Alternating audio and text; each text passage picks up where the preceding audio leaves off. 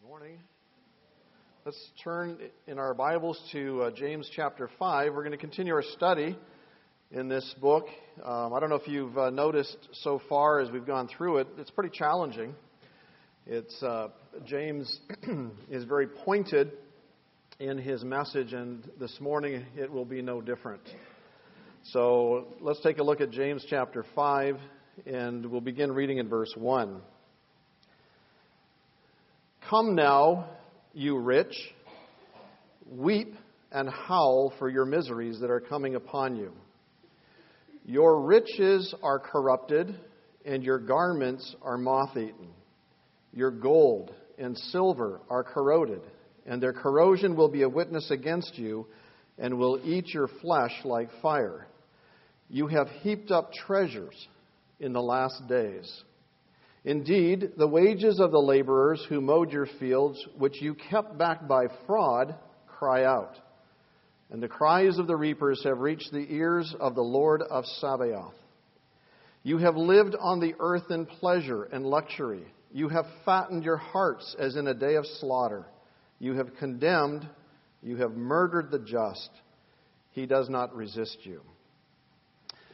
There is a commercial on TV. I'm sure you've seen it. It's been on for many years. They keep changing some of the details, but the ending of it is always the same. And this commercial is about a credit card, and they try to entice you to sign up for this credit card because among all credit cards, this is the best one you can own, according to the ad. It's not so unusual. Most cards would, or most uh, advertisers want to promote that they're the best of, of the bunch. Um, and they always end the commercial the same way by asking this question What's in your wallet? How many of you have seen it or heard it? Yeah. What's in your wallet? So that's the question that we have before us today. It's not about credit cards, it's about money, possessions, and the question is what's in your wallet? I am told that the most sensitive part of a man's anatomy is the nerve between his heart and his wallet. And for women, it's between the nerve between her heart and her purse. And uh, what James has to say to us this morning may hurt. You may feel challenged. You may feel uncomfortable as you read uh, and as we study this passage together. But if we don't listen to him, and if we don't take appropriate action with our money, we will be in a world of hurt.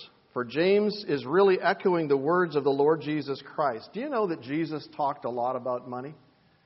In fact, somebody wrote this. They said 16 of the 38 parables are concerned with how to handle money and possessions. In the Gospels, an amazing one out of every 10 verses, or 288 verses in all, deal directly with the subject of money. The Bible has 500 verses on prayer, less than 500 verses on faith, and more than 2,000 verses on money and possessions. One such verse is found in Matthew 6:24 that says this: no one can serve two masters, for either he will hate the one and love the other, or else he will be loyal to the one and despise the other.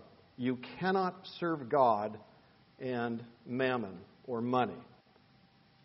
In James chapter 5, verse 1, the rich are called to come together, to listen up and weep and howl because of the miseries they are about to face. The rich are going to face miseries, according to that verse. Well, you say, well, who are the rich? Who are the rich? It's a little tricky to define who is rich and who is poor, but I've got a couple of suggestions for you. On March 29, 2012, Ruth Alexander of the BBC News wrote an article that says this. Um, she said, if you calculate the average pay of workers in the world, so the average pay of workers in the world, uh, how do you do that? You take all of the wages that are paid to every worker in the entire world. And then you divide that number by um, uh, the number of wage earners that there are. So the way she says is once you have the total wage bill for each country, add them all together and divide by the total number of earners in the world, and it gives you the answer. The world's average salary is anybody want to care to guess? Less than 2000 $1,480. And that's 2012. It might be 1481 now, but uh, it's not much more than that. It's about $18,000 a year. She, she goes on to explain that we really have to take into account something called PPP dollars. PPP dollars. And what is that? It's purchasing power parity. In other words, it's, it's the cost of living in the United States must, must be much higher than the cost of living in Zimbabwe or Zambia or other places.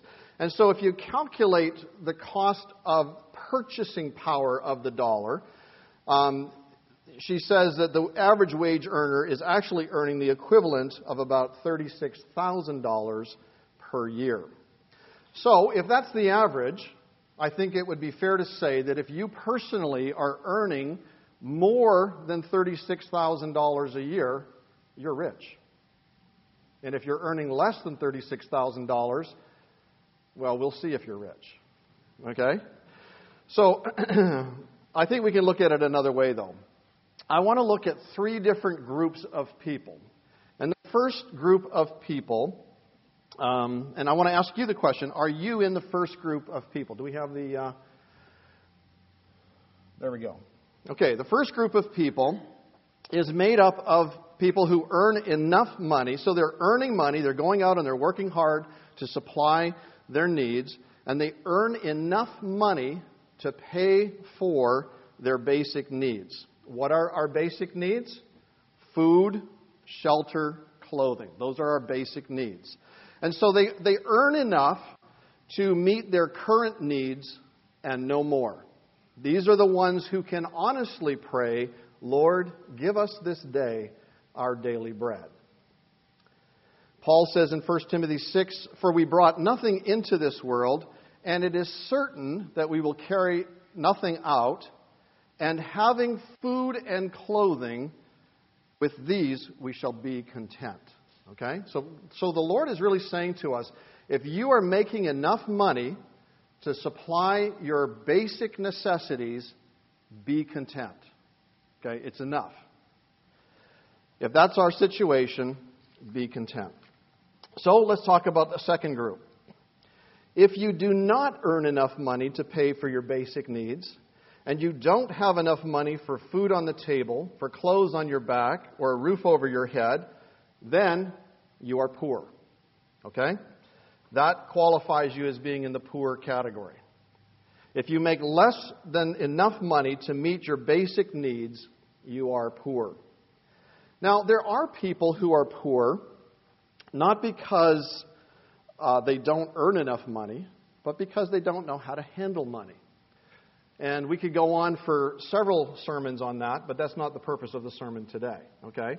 So, what we're talking about is people who simply don't earn enough to meet their basic necessities. You're poor. So, who are the third group? Are you in the third group? The third group of people earns more than they need for their current necessities. And so, everything over and above our current needs, our current necessities, should really be considered in our hearts and in our minds discretionary income. Okay? What is discretionary income? It is defined as the amount of income that is left after paying taxes. Of course, taxes has to come in there. And personal necessities such as food, shelter, and clothing. If you have anything over and above that, it is considered to be discretionary income. And so if you have more than it takes to pay your taxes, your food, your shelter, your, your clothing, you're rich. You are rich. And that's the category that I would say probably most of us fit in in this room. Rich. We have more than we need for our basic needs. So the question for us is what's in your wallet? What's in your wallet? Why does it matter? Well, for many of you, this may be completely new teaching. And so some of you may be thinking, well, just a minute here. I, I thought that uh, riches were a sign of God's blessing. Isn't prosperity um, an indication of God's favor? You know, the Lord has blessed me with riches. And I want to tell you something that that may have been true if you were a Jew living in the Old Testament. That is not true if you're a Christian living in the New Testament. Okay? Riches are actually more of a test than they are a blessing. A test of where your heart is really at. So it does matter. James says, Pay attention, you who are rich. And so if we fall into that third category, we are rich. And he's talking to us. Weep and howl for your miseries that are coming upon you. Wow, that's strong. Very strong language. The word misery here in the Greek is actually a combination of two words. It means to become calloused.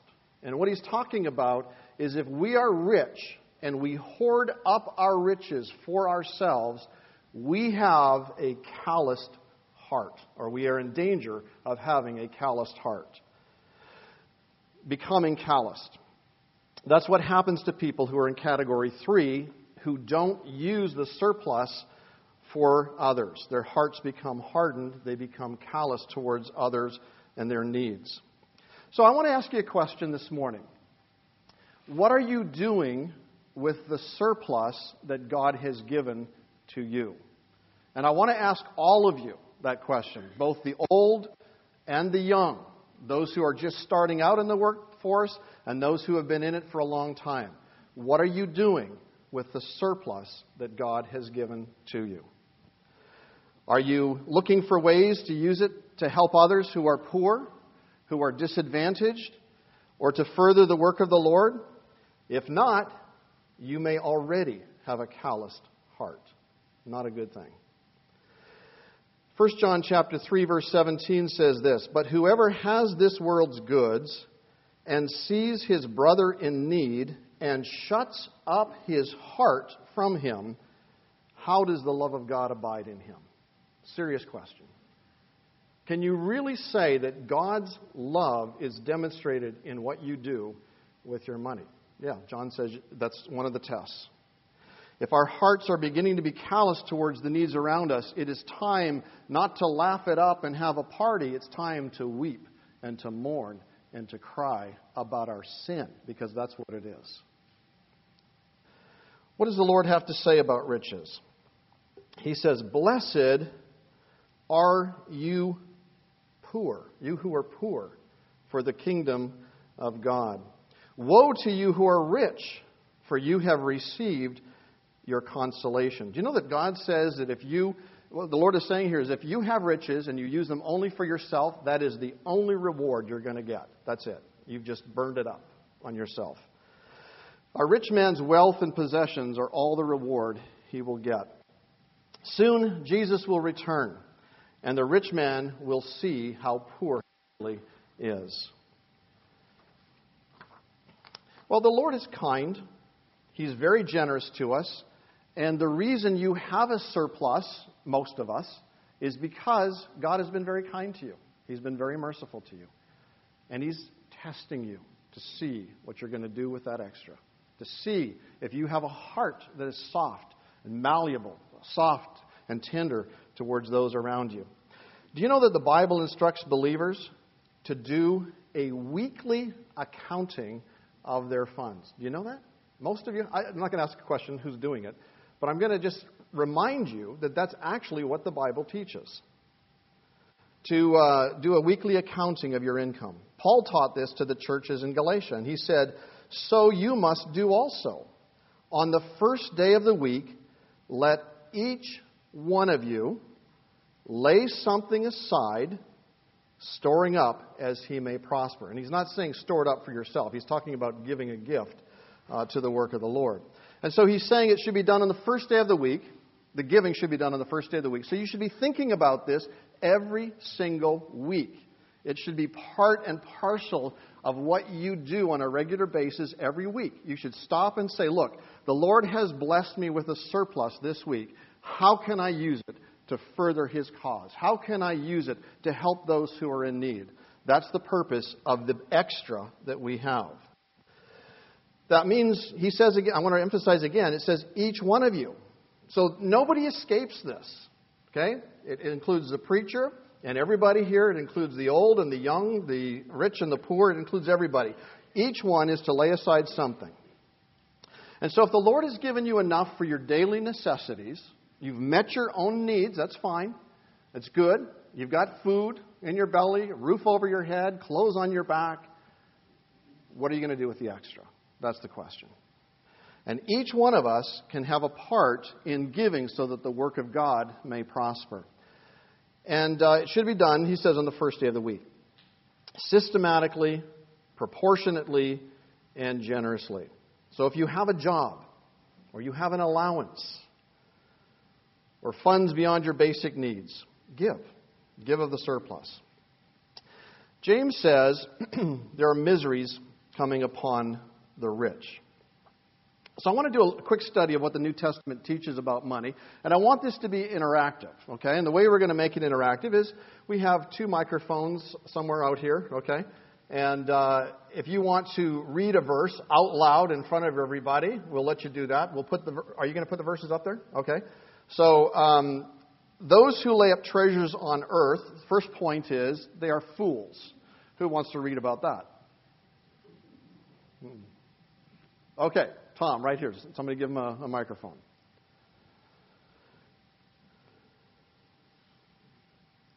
Then he spoke. Then he spoke a parable to them, saying, "The ground of a certain rich man yielded plentifully." And he thought within himself, saying, "What should I do, since I have no room to store my crops?" So he said, "I will do this.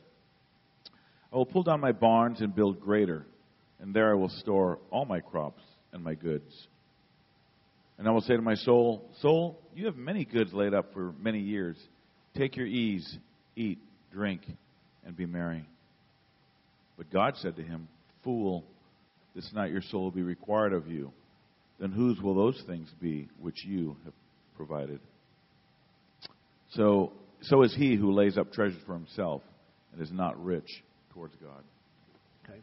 Our society teaches us from the time we are in our youth until we retire that we are to store up, stash away, stockpile, put it, put it aside uh, for a, a, a, nice retirement. This guy did it to the nth degree, and he's saying, I'm going to tear everything down that I have, the barns, fill them full. I'll have no more worries. And he said that on the day he was going to die. Crazy, isn't it? What day are you going to die? You don't know, do you? Those who lay up treasures on earth are fools. Those who lay up treasures on earth are unfaithful stewards. Who wants to read that? Luke 16, 10 to 12. Gentlemen, start your engines. Okay, Michael? He who is faithful in what is least is faithful also in much. And he who is unjust in what is least is unjust also in much.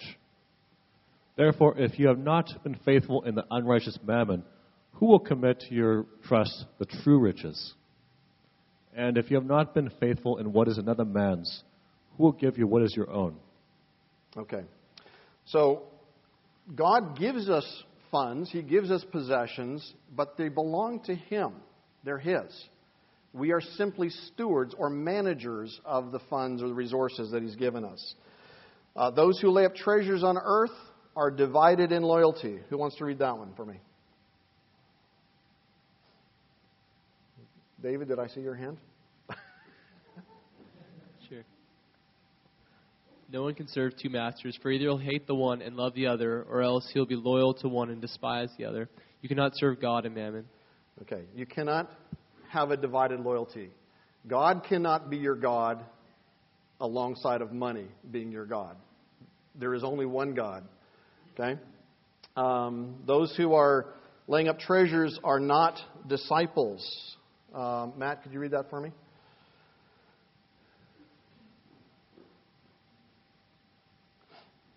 So likewise, whoever of you does not forsake all that he has cannot be my disciple. Okay. Those who lay up treasures on earth are disobedient. Um, uh, can you, uh, who's going to do it? I, I was going to say Andy could do it right here. He's looking like he was ready to speak. Thank you for volunteering.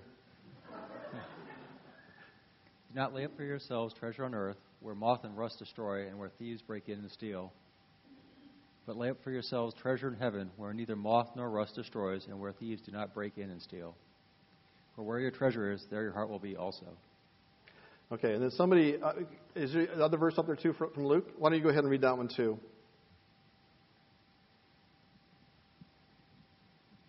Go ahead, uh, Andy, go ahead. Oh, Yeah. okay. Sell what you have and give alms. Provide yourselves money bags which do not grow old, a treasure in heavens that does not fall, fail, nor where nor thief approaches nor moth destroys. Okay. So in these verses, we're really seeing that treasures on earth corrupt.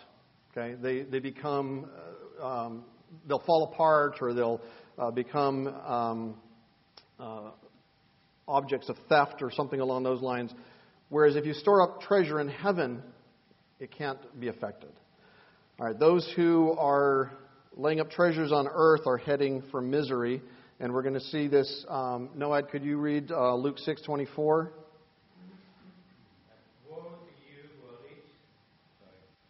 But woe to you who are rich, for you have received your consolation. Okay, and then if uh, maybe you could give the next verse to Sam over here, and while you're heading over that way, if you could give the other microphone to uh, who's doing it? Nick, are you are you ready to read here? Okay, this is your last official work here. All right, Sam, go ahead. But those who desire to be rich fall into temptation and a snare, and into many foolish and harmful lusts, which drown men in destruction and perdition. For the love of money is a root of all kinds of evil, for which some have strayed from the faith in their greediness, and pierced themselves through with many sorrows. And then uh, Nick, if you could read the next one, James five. Come now, you rich, weep and howl for you your miseries that are coming upon you. Your riches are corrupted, and your garments are moth eaten. Your gold and silver are corroded, and their corrosion will be a witness against you and will eat your flesh like fire. You have heaped up treasure in the last days. Okay. So thank you very much for uh, your your participation uh, this morning in that. I want to talk about the Lord for just a minute and how he lived, the Lord Jesus. It says, For you know the grace of our Lord Jesus Christ, that though he was rich, yet for your sakes he became poor, that you, through his poverty, might become rich. He's not offering us riches on earth, he's offering us riches in heaven. The early church understood this, and the early church lived a simple life. It says in Acts 2:44, "Now all who believed were together and had all things in common, and sold their possessions and goods and divided them among all as anyone had need. They were poor, but they were rich in spiritual things." The very next verse says, "For the Lord added to the church daily those who should be saved." It's a wonderful testimony of them uh, putting themselves in poverty financially, but seeing rich blessings that came um, afterwards, a couple verses after uh, that section. However, we are not in the church in the early, uh, the, we're not part of the early church now. We're a long way. It's been almost 2,000 years since those days. What is the condition of the church in the last days? Well, it doesn't take us long to figure it out. The Bible tells us what the church in the last days is like. And he says this I know your works, that you are neither cold nor hot. I could wish you were cold or hot. And this is the Lord Jesus speaking to the church in the last days. So then, because you are lukewarm and neither cold nor hot, I will vomit you out of my mouth. Because you say, I am rich, have become wealthy, and have need of nothing, and do not know that you are wretched, miserable, poor, blind, and naked. I counsel you to buy from me gold refined in the fire that you may be rich, and white garments, that you may be clothed, that the shame of your nakedness may not be revealed, and anoint your eyes with eye salve, that you may see. As many as I love, I rebuke and chasten. Therefore, be zealous and repent. That is the command to us in the last days. This is what the Lord is commanding. Listen up. Turn from the God of money or else the God of money will turn on you. Is that true? Yes, it is. If you invest in stocks and bonds, they will fail. Many people lost a lot of money recently. Those who have invested in real estate know that in a heartbeat it can be taken away. A market crash, a fire, an earthquake. Just out of curiosity, how many of you actually have earthquake insurance? Okay, not very many, all right? The reason you don't, it's too expensive. But one earthquake could wipe you out. Those who fill their closet with the latest fashions will find their clothing moth eaten. And the day that we stand in front of that rubble that used to be our house, or the foreclosure sign in front of the house, or we reach into our closet and we find that there are holes in our clothing that are moth eaten, or our stock portfolio has taken a sudden nosedive, or our investments have tanked, that is the day that the corrosion of our gold and silver will rise up in testimony or witness against us. And so he personifies the corrosion of our riches as rising up against us, almost like it's in a court of law, and pointing its finger at us and saying, You could have done something with me, and you didn't.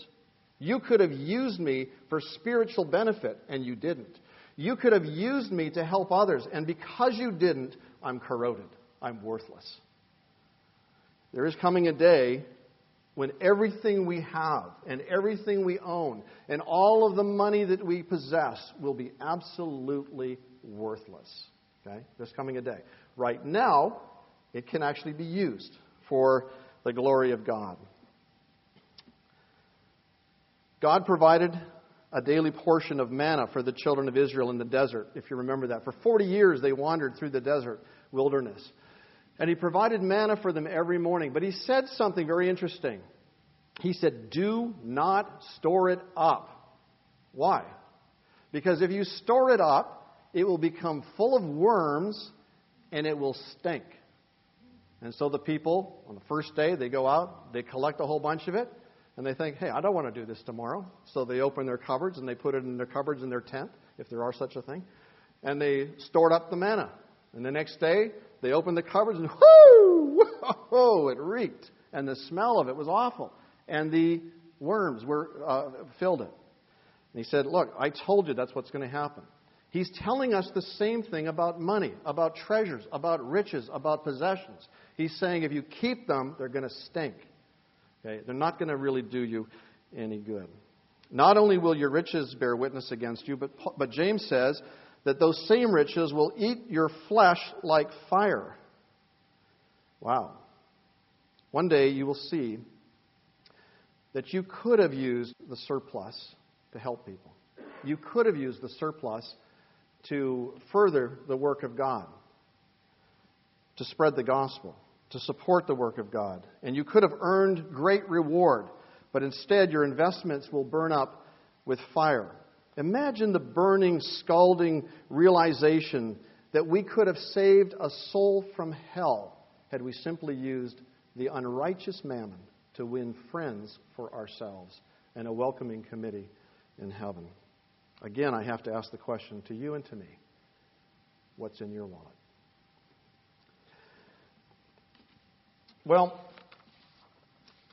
how do the rich. So it talks about the hardening of the heart. That's the, um, the tragedy of this, that we become hardened in our hearts, a calloused heart. And so verses 3 through 6 tells us how the rich show that they have a calloused heart.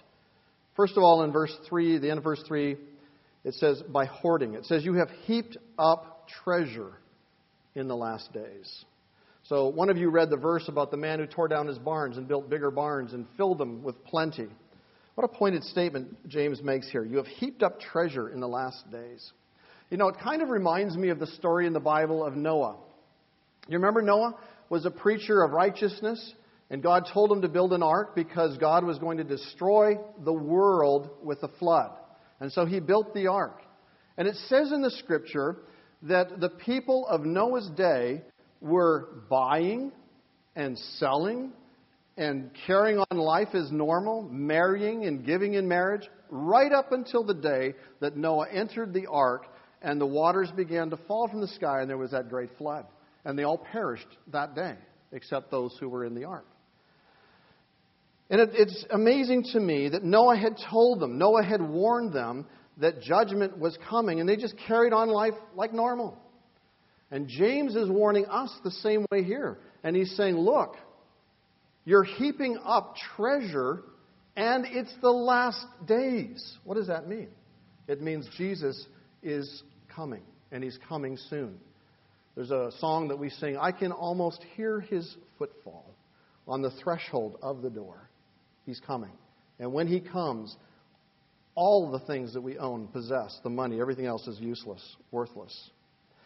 It's a sin to heap up treasure on earth. The Lord Jesus commands us not to do that. But the warning in James is even stronger how wrong it is to heap up treasure, but how wrong it is to heap up treasure in the last days. If there was ever a generation that should not do this, this is the generation. My brother and my sister, we are in the last days. Every imaginable sign is pointing to that fact. It's not the time to be amassing wealth. So, how do the rich show that they have a calloused heart? By hoarding, that's number one. Number two, by committing fraud. It says in verse 4 Indeed, the wages of the laborers who mowed your fields, which you kept back by fraud, cry out. And the cries of the reapers have reached the ears of the Lord of Sabaoth. How do the rich get rich? By fraud, by taking advantage of those who are working for them.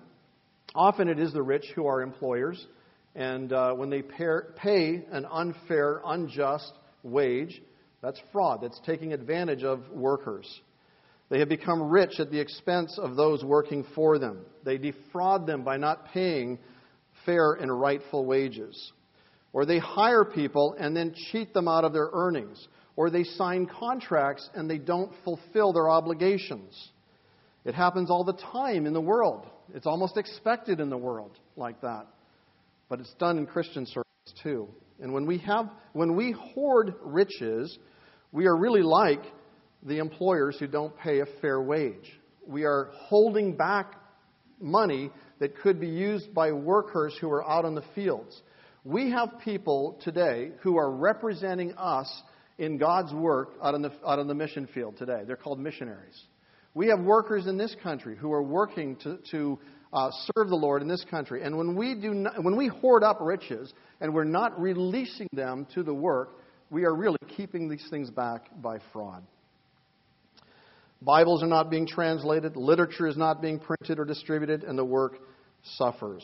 In 1 Corinthians 9, Paul writes this way He says, For it is written in the law of Moses, You shall not muzzle an ox while it treads out the grain. So, under the law uh, of the Old Testament, God wrote and said, Listen, if you use an ox to tread out your grain. You know, they're attached to a pole, and there's a great big wheel that is a grinding wheel, and as they walk around uh, in circles, grinding the grain for you, they're doing your work.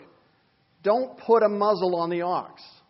Why not? Because it's hungry. It needs to be fed too. Feed it. And so he says, it was a law. You, you cannot do this. You're breaking God's law if you do this. And Paul is using that illustration from the Old Testament, and he says this is it oxen God is concerned about?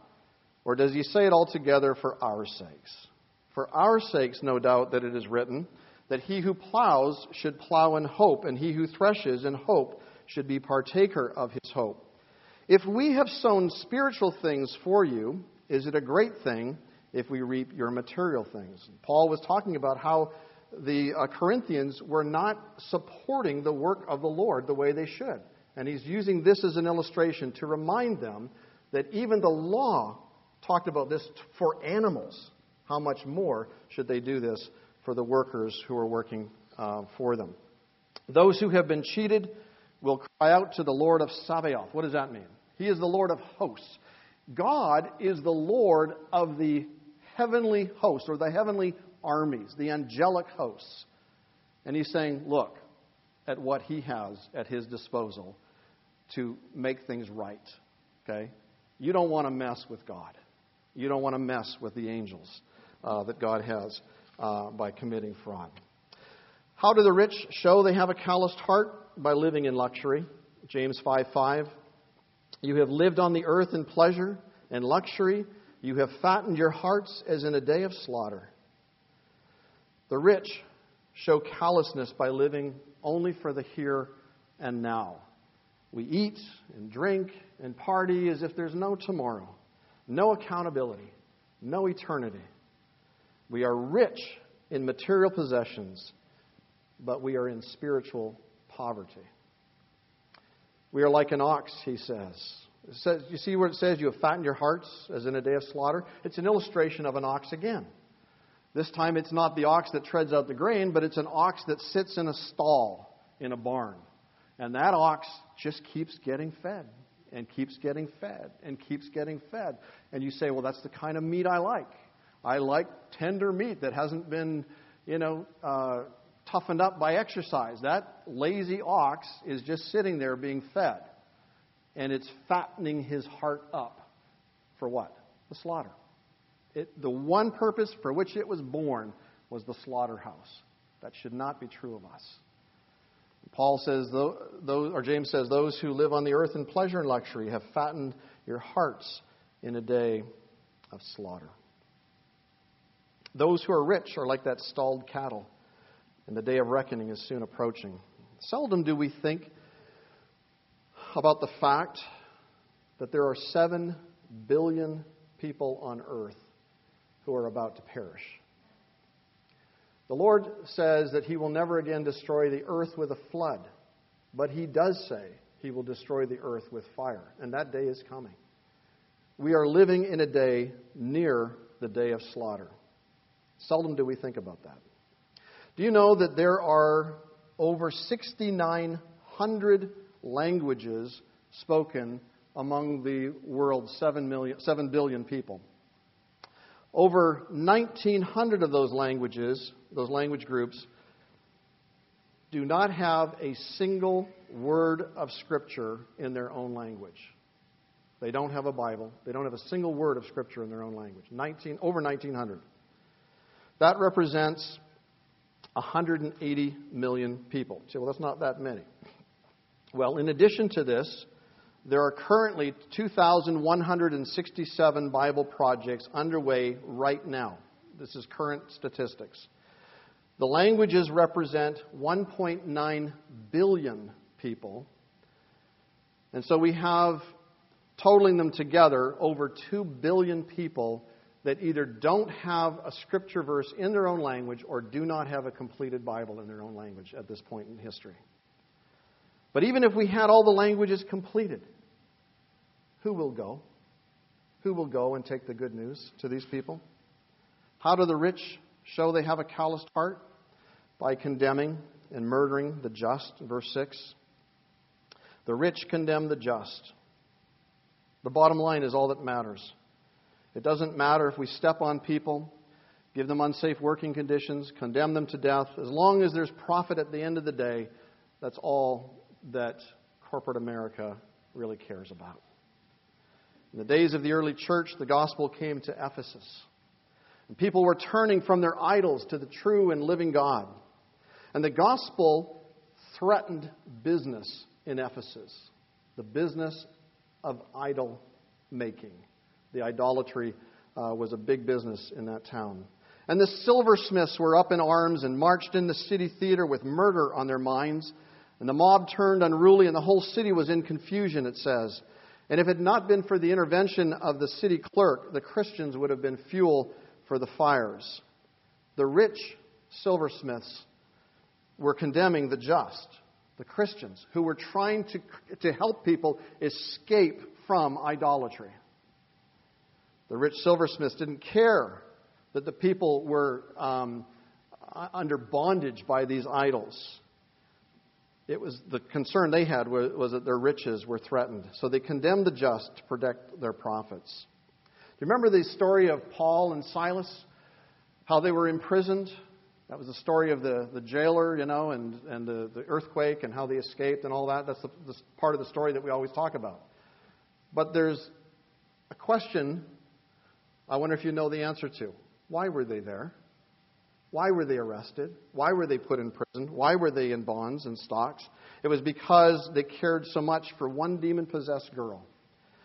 And they cast a demon out of her. But the rich masters saw that their profit was in jeopardy, and so they condemned Paul and Silas. I'm going to tell you this if you care for people, you may suffer for it in this life, believe it or not. But great will your reward be in heaven. So, what is a cure for a calloused heart? Paul said in 1 Timothy 6 Command those who are rich in this present age not to be haughty, nor to trust in uncertain riches, but in the living God, who gives us richly all things to enjoy. Let them do good, that they may be rich in good works, ready to give, willing to share, storing up for themselves a good foundation for the time to come, that they may lay hold on eternal life. I'm going to ask you to do something. Maybe you've never done it before, but I'm going to ask you to do this. Start this week by making a weekly habit of looking at your finances every single week and giving the surplus to the Lord. If you don't know where to send it or how to use it, you can give it to the church for a, the general fund. I'm not here soliciting funds. Okay, that is not my purpose this, this morning. What I'm looking for for you is for your reward, for your benefit, not for mine, not for the church's benefit here at Calvary. But if you don't know how to use it, you can at least give it to the bankers, and the bankers, as the scriptures talk about, would be those, the deacons here, who can distribute the funds where they see uh, fit, where it's best use for it.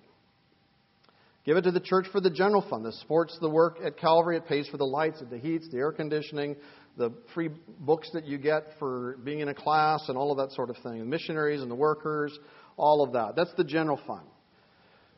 Some of you may not know this, but we also have a multimedia fund. And that fund is used to uh, put towards Bible translations, where we can see Bibles translated, printed, and distributed into uh, tribes or people groups that have never yet had a Bible, never yet owned their own scripture that they can read and that they can grow, they can come to know the Lord, even for those who don't know Him. Uh, we also use that fund for the distribution of um, printing and distribution of other books, some, like The Stranger on the Road to Emmaus book or things like that. So we're funding projects to get literature into countries um, around the world. I want to encourage you to think about this. Ask yourself the question again this week What's in your wallet? What's in your wallet? And why is it there? If you don't need it, if you're not needing it for your basic necessities, why not release it and put it into the work of the Lord? The Bible says, Jesus said, For where your treasure is, there your heart will be also. With that, let's just close in prayer. Lord, we pray that you would forgive us for being rich and not using the resources that you have given to us uh, appropriately. And we ask, Lord, that you would soften our calloused hearts. That, Lord, we thank you for those that uh, have made a practice and a habit of giving to you regularly, habitually, cheerfully, diligently, and we thank you for them. But Lord, we pray for each one of us as we think about the riches, the resources that you've given to us, Lord, that we might not be misers, storing up for ourselves, but rather, Lord, we might be storing up treasure in heaven where moth and rust does not uh, corrupt, where thieves cannot break through and steal. We pray, Lord, for that. And we ask you, as you have taught us, Lord, to seek. Um, uh, you've counseled us to buy gold refined in the fire. We want that kind of gold, Lord. Not the kind of gold that appears on earth, but the kind of gold that you're talking about, a heavenly treasure. We pray, Lord, that we might be given that because of spending the corrupt money here uh, for your purposes and your glory. That we might be rich, Lord, and white garments, that we might be clothed, and eye salve, that we might see clearly We pray, Lord, that you would grant this to us in Jesus' name. Amen.